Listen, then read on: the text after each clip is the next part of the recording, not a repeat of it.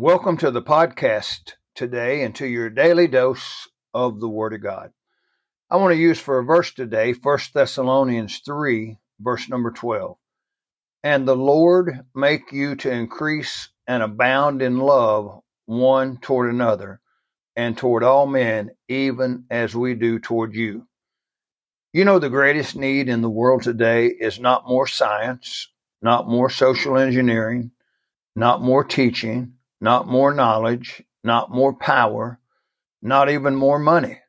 The greatest need we have today is for love, and I'm talking about the love of Jesus.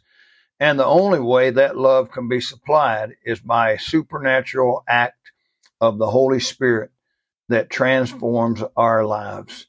Today, if you're saved, Jesus wants to transform our lives so that we can love others. Is the Holy Spirit working to transform your life today? If you're saved, He is. Don't fight and resist the working of the Holy Spirit in your life. Allow the Holy Spirit to mold and make us into what Jesus wants and to help us love one another. I hope that you'll consider that today. And again, let us love others as Christ loved us. May God bless you today.